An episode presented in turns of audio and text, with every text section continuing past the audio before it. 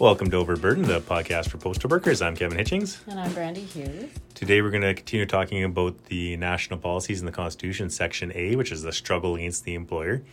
Um, these are all things that are super important to us because they govern how the union works and what we negotiate and really the overall principles that we're striving towards. Yeah, and if you're ever having trouble understanding why the union is doing negotiating things uh, that maybe don't make sense to you or why things are the way they are in our collective agreements, this can really shed some light on that and to help you understand um, the rationale behind those struggles. Yeah, sometimes uh, little pieces seem odd by themselves. But you look at the greater goal, you can see what we're going towards, and there's some important things in there. Okay, well, let's jump back into the policies. Here's probably the shortest one in the book, uh, is A13. The union opposes the principle of job sharing. Um, a few mixed feelings on this one. I do. In, in general, it's good to oppose job sharing. The employer can use that as a, as a wedge and call you part time and play one person against the other. But there are times where it would really help someone's work life balance to job share, especially when you have two people that can be flexible without set schedules, kind of thing. So I understand why you would want it on sometimes, and I'm, I'm sure this one probably had a lot of debate when they entered it in.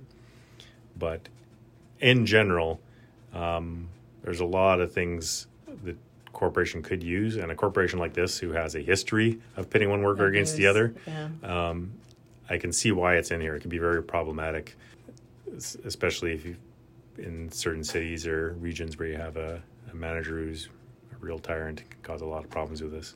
I had this one explained to me in detail four years ago when I asked about job sharing because I uh, I was I was considering coming back from mat leave or parental leave, I guess, and there were a number of other women at our depot who had gone on mat leave around the same time, and there was another one who, like me, was considering coming back to work but didn't really want to work five days a week uh, because we we still wanted the time with our children, um, but we didn't we didn't want to stay out of the workforce. You know, it's kind of like we wanted to work, but we didn't want to work full time.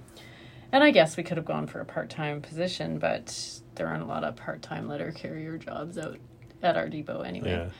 So you know, we kind of talked about it. We talked to management. We talked to the union, and it, this was why it didn't go any further than that. It's a slippery slope. Like I say, the, Yeah. the employer allows people, they'll start pushing people to do it, and then they'll start abusing it, and you just know it's going to be problematic. Although, for some people, it'd be really convenient for a while, as a whole, and that's what the collective agreement and the unionism is really about. Is about the whole. So it's Yeah.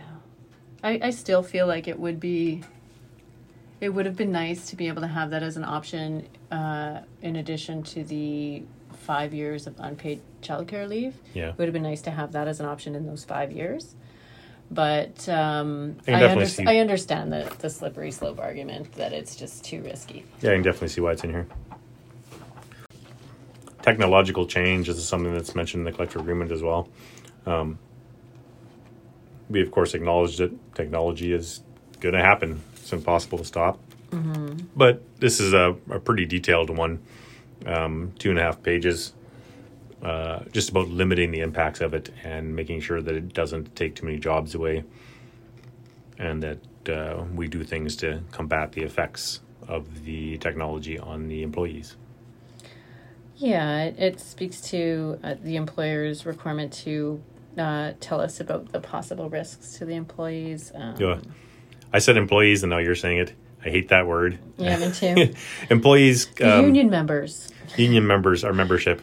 Uh, an employer, when you go back to the root of the word, is someone who uses. An employee is someone who is used. We're being used. Yeah, so it's kind of a derogatory term, and it's it's kind of something that's been around for so long. It's hard not to let it slip out once in a while. But I always kick myself every time I say that.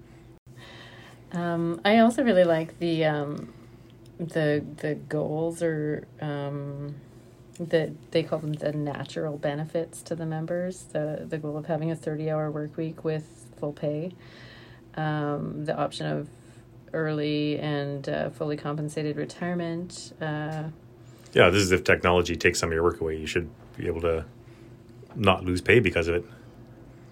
yeah, yeah. It's just they they all sound like such lovely ideas. You know. this is something a lot of people have been toying with lately. Um, I know Bill Gates was even talking about it for a while, where they were saying every time a machine gets uh, takes a job away, then you should have to pay an employee a maybe not a full wage, but you know be that machine's caretaker kind of thing, and maybe they only come in once a year to maintain it, but they should get a full salary for it. You know, um, or in the very least, uh, that I can't see ever happening. But what a lot of uh, governments are thinking of right now for the long term future, plants go fully automated, and say they take away 500 jobs because of that. They may not be paying 500 wages, but they should be paying 500 taxes because the government always wants their own money, of course. Um, and that takes away a bit of the incentive.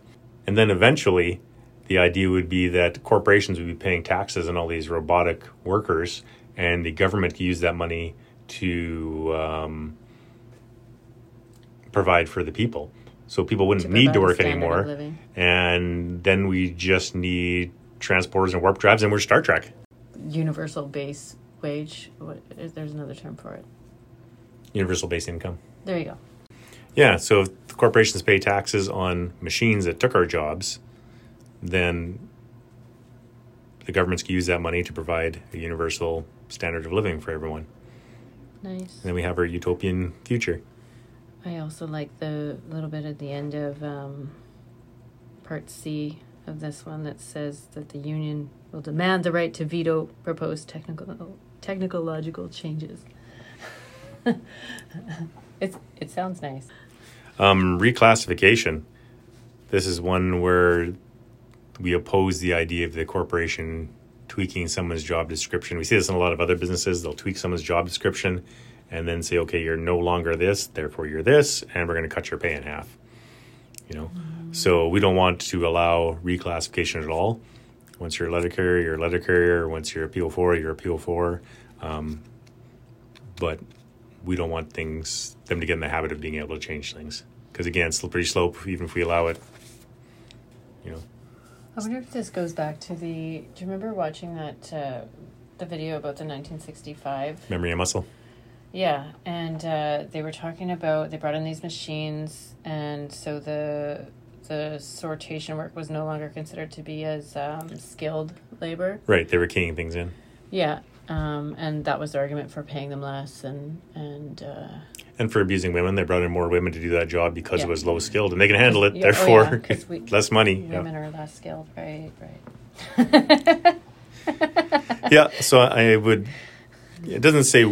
It'd be interesting if they put dates of when these became uh, part of the Constitution. If they just put a year in there, it would really add a lot of context, I think. But I'm imagining that this one came in because of that. It's I think they're in order of when they were introduced, and it's that was number 15. So I don't think it's one of the first ones, but uh, it would have been fairly early still.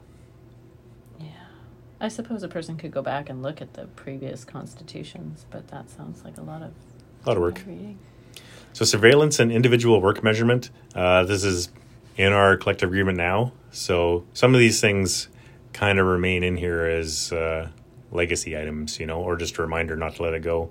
Because we have an article in our collective agreement about not using surveillance for any kind of discipline or any kind of monitoring. And that's what A16 is. I'd say we mostly achieved this one. Mm, what about all the doorbell cameras that they've been using to discipline people? The corporation didn't record it, but someone What? did. I wouldn't- you call that surveillance, though? Because they're not really following you. You're being filmed. Hmm. Sometimes without your knowledge. I mean, I- think they're pretty obvious, but some some people go, "Oh, I didn't even realize they had a doorbell camera." Yeah, that's outside the corporation though, and I think surveillance implies monitoring as opposed to just when you happen to be there. I'm not sure.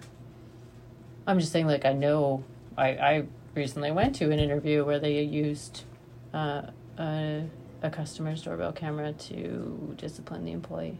I have to argue that at some point, I suppose. Um, yeah, and here it also states that uh, the LCRMS, the letter carrier route measurement system, won't be used as a an assessment tool. So you know it to determine if you're good enough at your job. Yeah, every route is built to be exactly eight hours to the minute, and they measure every inch you, every step you take, and every stair, and every door, and everything. So, but it also recognizes that everyone's different. We could be mm. walking the exact same distance, but if one person's six foot eight and one person's five foot two, they're not going to be moving that at the exact same speed. Oh yeah, the the all routes are created equal thing has always kind of made me laugh because if all the routes are equal, why does it matter which route you're doing? Why would anyone care about seniority if all the routes are equal? Right? It would just be like, oh yeah, whatever, route's a route. But it, that is totally not how. Yeah, we, we know it. that's not the case. Yeah, they're not the same. So, acting management and management courses, uh, we don't take part in management training.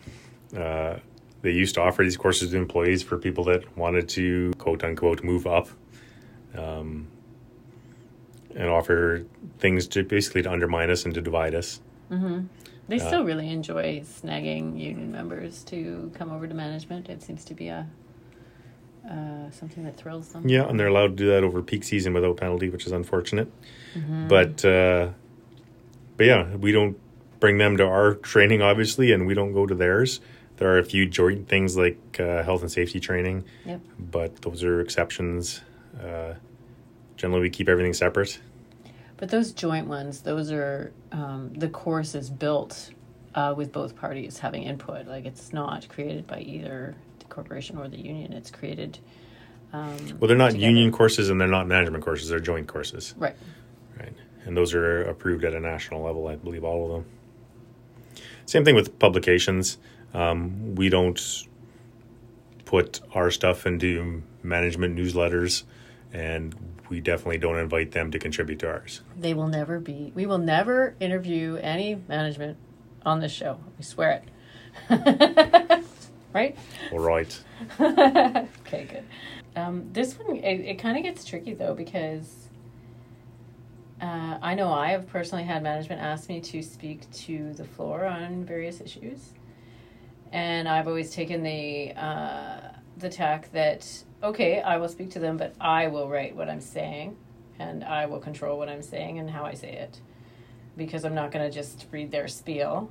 I'm not going to be their puppet. I haven't done anything in a floor talk in a long time. Um, but there's a couple times where they said, "Do you want to speak this in the floor talk?" And I'll, I'd say, "Yeah," but I'm saying my thing. I'm not saying this crap. Yeah, I'll respond to what you say. Yeah, you won't like it, Yeah. but but I will respond. Thank you for giving me the floor. yeah. and I'll. I've never done it. I don't believe in the middle of theirs either. It's like, and I've told this before too. It's like I will have my own separate floor talk after you're done. But uh, you may not like what I'm going to say. Honestly, that last time that I, uh, when they asked me to speak about mental health, I really expected them to walk me out. Yeah. This used to be something the local here encouraged was that whenever they have a floor talk, you should get in there and talk too and make sure you do something separate and opposing or don't let them steal credit for our work, and things like that. But uh, the last couple of years, I think it is better just to stay out of them altogether. Um, unless you have something really you need to debunk if they're up there spreading BS or something, something uh, a little more confrontational, I guess. Oh yeah, there are some times where you just can't, you just can't quietly sit by while they lie to us all. I'll. I'll usually just heckle from my case, though. I'm not getting up in front of the floor I anymore. like heckling. Heckling is fun. Uh, employee employer surveys. They send these out at least once a year, don't they? The the surveys about how do you feel about this and how do you feel. Yeah, every that? holiday season of the last few, and there could Yeah, have been other ones. and I know that some people fill them out and they send them in, but um, I think most of us don't. They claim they had a huge. I can't remember the exact percentage. They claim they have a high percentage, but it seems unrealistically high. Um, the problem with these is things are worded so that they can twist them. You know, uh, every company does this kind of thing. Uh, I worked for a company one time. They needed to get their customer satisfaction skill or rating up, and uh, they needed sixty five percent to maintain their contracts, and they had never cleared fifty. And I was there within three weeks. I think I had them at seventy five percent, just by training the staff to word things to their customers different, so that it triggered when it came up in the uh, survey. You know, uh, and it's very easy to manipulate things like this. Um, I think I was there a total of six months. I took them from never getting above 50 in, I think, six years to uh, 98% in six months. So it's very easy to manipulate. And that's not even changing the survey, that's just changing the way people presented the survey to the customers, kind of thing. So Well, the way you ask a question can encourage people to answer in a positive way or in a negative way, right? Right. And I've looked at these before. I think there's, I can't remember, 70 or 80 questions. And then when they give you the summary that they mail out, they have it into 20 groups. You know, how are they grouping those and are they cherry picking? And there's all kinds of ways to manipulate it. So just stay the heck out of it is the best thing to do, I guess. Um, they're going to manipulate it anyway. Why help them? The higher the percentages, the more they can, you know, claim their data is accurate. So just stay away from them.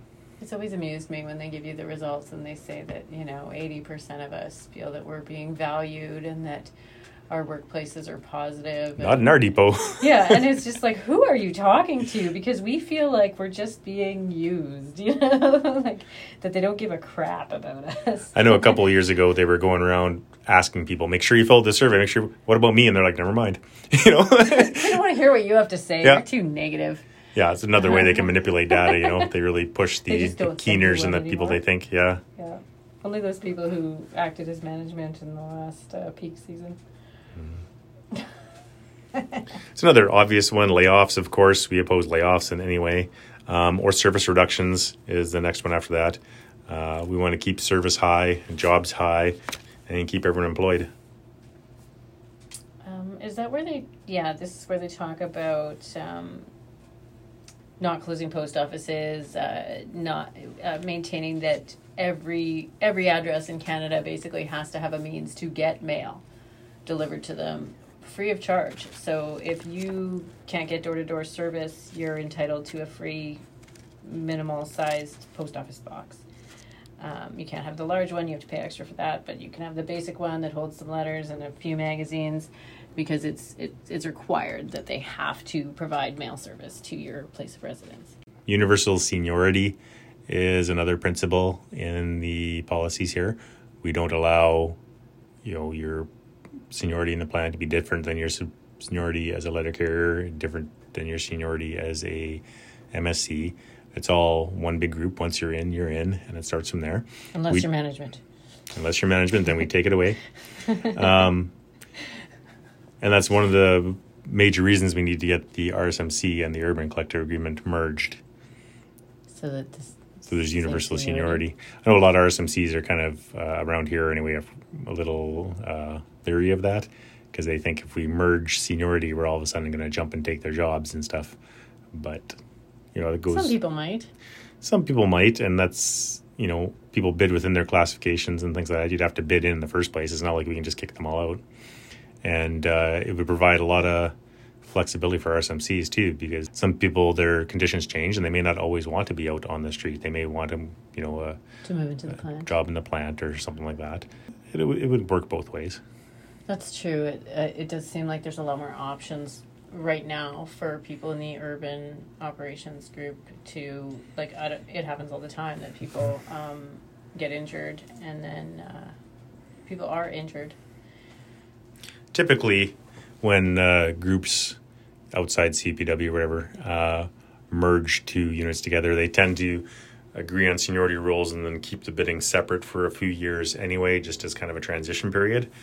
So even if we did merge, uh, of course, no one can say how it would be, but it's likely that there'd be a uh, probably four years because that's how long our collective agreements are a gap before we could bid across anyway. Like I said, we'd have to bid into vacancies. You can't just, as a letter carrier, instantly kick someone out of the plant. You know? Well, just like it is now. I mean, if you want to go um, become an MSC, you have to wait for a vacancy. You can't just say, "Hey, um, I have Yeah. more seniority than you. Give me your job." You know. But that's all theoretical. It hasn't happened yet, obviously. But something we're working towards is a universal seniority uh, across the board.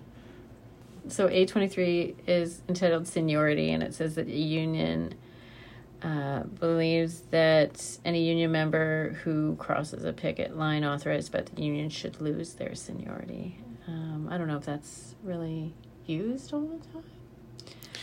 Yeah, It'd have to be pretty. It would have to be our own picket line, um, not just a picket line. I know earlier we talked about all picket lines being respected, um, but if you cross our picket line, um, Oh, I yeah. think it would be. If you yeah. act as a scab during a time of strike, yes. yeah, definitely. And uh, I think for other picket lines, the way this is worded, it uh, technically would count. But I think you'd have to have a lot of warnings on that. You know, like I know in Saskatoon we had that co-op strike. Um, people weren't losing their seniority for gassing up once. No, they Yeah. were kind of getting called out a little know, bit. finger wagged. Finger wagged. Yeah. Yeah. but you know, how could you do that? Don't you don't you support them? The next one is affirmative action. The CPW calls upon the employer to implement an affirmative action program enabling racially visible persons, Aboriginal peoples, uh, the differently abled, and women access to full employment. I think you know you want to say that this is that we've accomplished this and everything, but it's pretty obvious that we haven't. When you look at the when you look at the breakdown of the people you see at work, Well, that's an ongoing thing, and you always got to be worried about backsliding too. Yeah. Um, and like I say, some of these policies are here, uh, even though if we have accomplished something, they're here to remind us of what we accomplished, yes, you know, and also to prevent backsliding. We want to be wary that this never happens again. I find but- that like I mean I've only been at the post office for 14 years, and I find that there are more women. Uh, like the ratio of men to women is is more equal now than it was even 14 years ago, at least in our depot. Um, And for letter carriers too, they're not putting into classifications before. Like if you go way back to 65, the women were data entry. The, I don't think you saw a whole lot walking the streets, if any. right. Yeah, it was pretty. It was really rare. I think even even in the the 80s. Yeah, so not just as an employment pool, but in each classification, there's diversity now. Yeah. Deregulation and privatization, I think it's pretty obvious that we oppose that. But that, of course, is in here. It also speaks to the uh, we mentioned this in last week's episode the the selling or gifting of shares to employees. The union is opposed to that concept. Uh, they feel that it is a weak attempt to persuade workers to support profits over uh, service or um, the well being of the workers. Yeah, Yeah, if you you, if you benefit from profits, you're no longer worried about the people. You know, we want people over profits at all line. times. Yeah.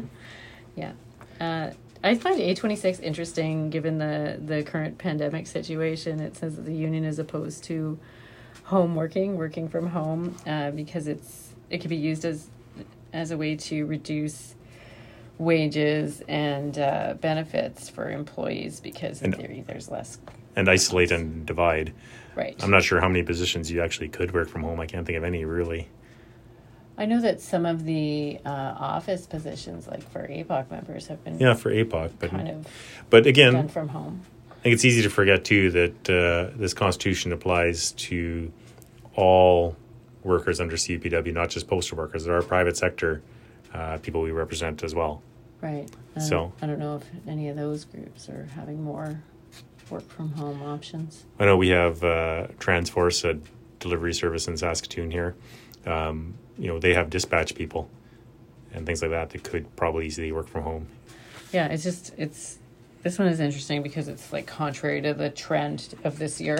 Yeah, I think during a pandemic, a lot of things are a little different. But yeah, we don't want workers isolated from the union or from their coworkers. yeah, and this section also speaks to the um, the perceived benefits of working from home, like the reduced transportation costs and uh, perhaps the ability to provide your own childcare. And the union feels that those are rather short sighted because the real solution is to provide universal childcare at a at a reasonable rate and to make transportation more affordable for everyone. Next, it talks about the work measurement systems, the letter carrier work measurement system, and the mail service courier workload structuring system, um, and how these are used by the employer. Uh, they do define minimum staffing, so that's good. They benefit us in some ways, but we really have to be on guard to maintain and improve these. Um, educate our members how they work, learn how to use them, and uh, really strive to improve that system.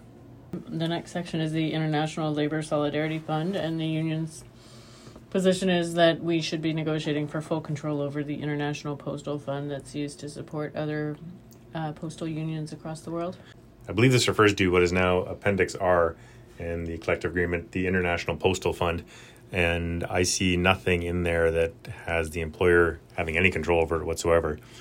Um, Does They- it say that we do? they pay money into it, we decide. Um, and there's certain things that we're limited on. We have to um, spend it in the right areas, and they can end it if we don't. But it doesn't say, so I assume we report to them in some way on how we use it.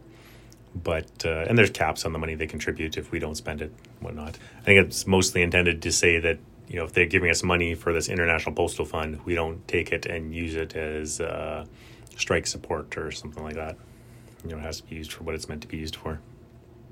Uh, next is the reduced work time. So, the concept behind this is that the union supports the reduction of full time work week to a 32 hour work week without reducing the pay of the members. And this would create more positions, more jobs, because there'd still be the same amount of work to be done and it would require the same number of hours. But if you were only working four days a week, Mm-hmm. um, instead of five, you would have more time to spend with your family and uh, contribute to society in other ways. It would be a cost in the corporation, but not as much because your your health and your wear down would be greatly reduced. People would So- use less personal days. Less personal days, uh, less uh, disability, your knees get worn down and stuff. So More recovery time. Yeah, that's important. I wouldn't try and pretend this isn't a cost to the corporation if it ever happened, but it wouldn't be as great as you'd seen with all the the, the chaining benefits to it. This is interesting because like there's been a number of studies in other countries lately where they they do reduced work weeks, whether it's a reduced work day or a reduced work week, and they actually find that people are more productive in those hours that they're at work. So they can make our routes longer. Uh, I don't know about that, but I'm just saying that like a lot of a lot of the times they find that people do actually accomplish more while they're at work because they're not as distracted by their Yeah. other uh, concerns. So thirty is is health and safety. I don't think we need to go too much into this. Um, it's a longer one, but the title says it all. Health and safety, a priority for CUPW.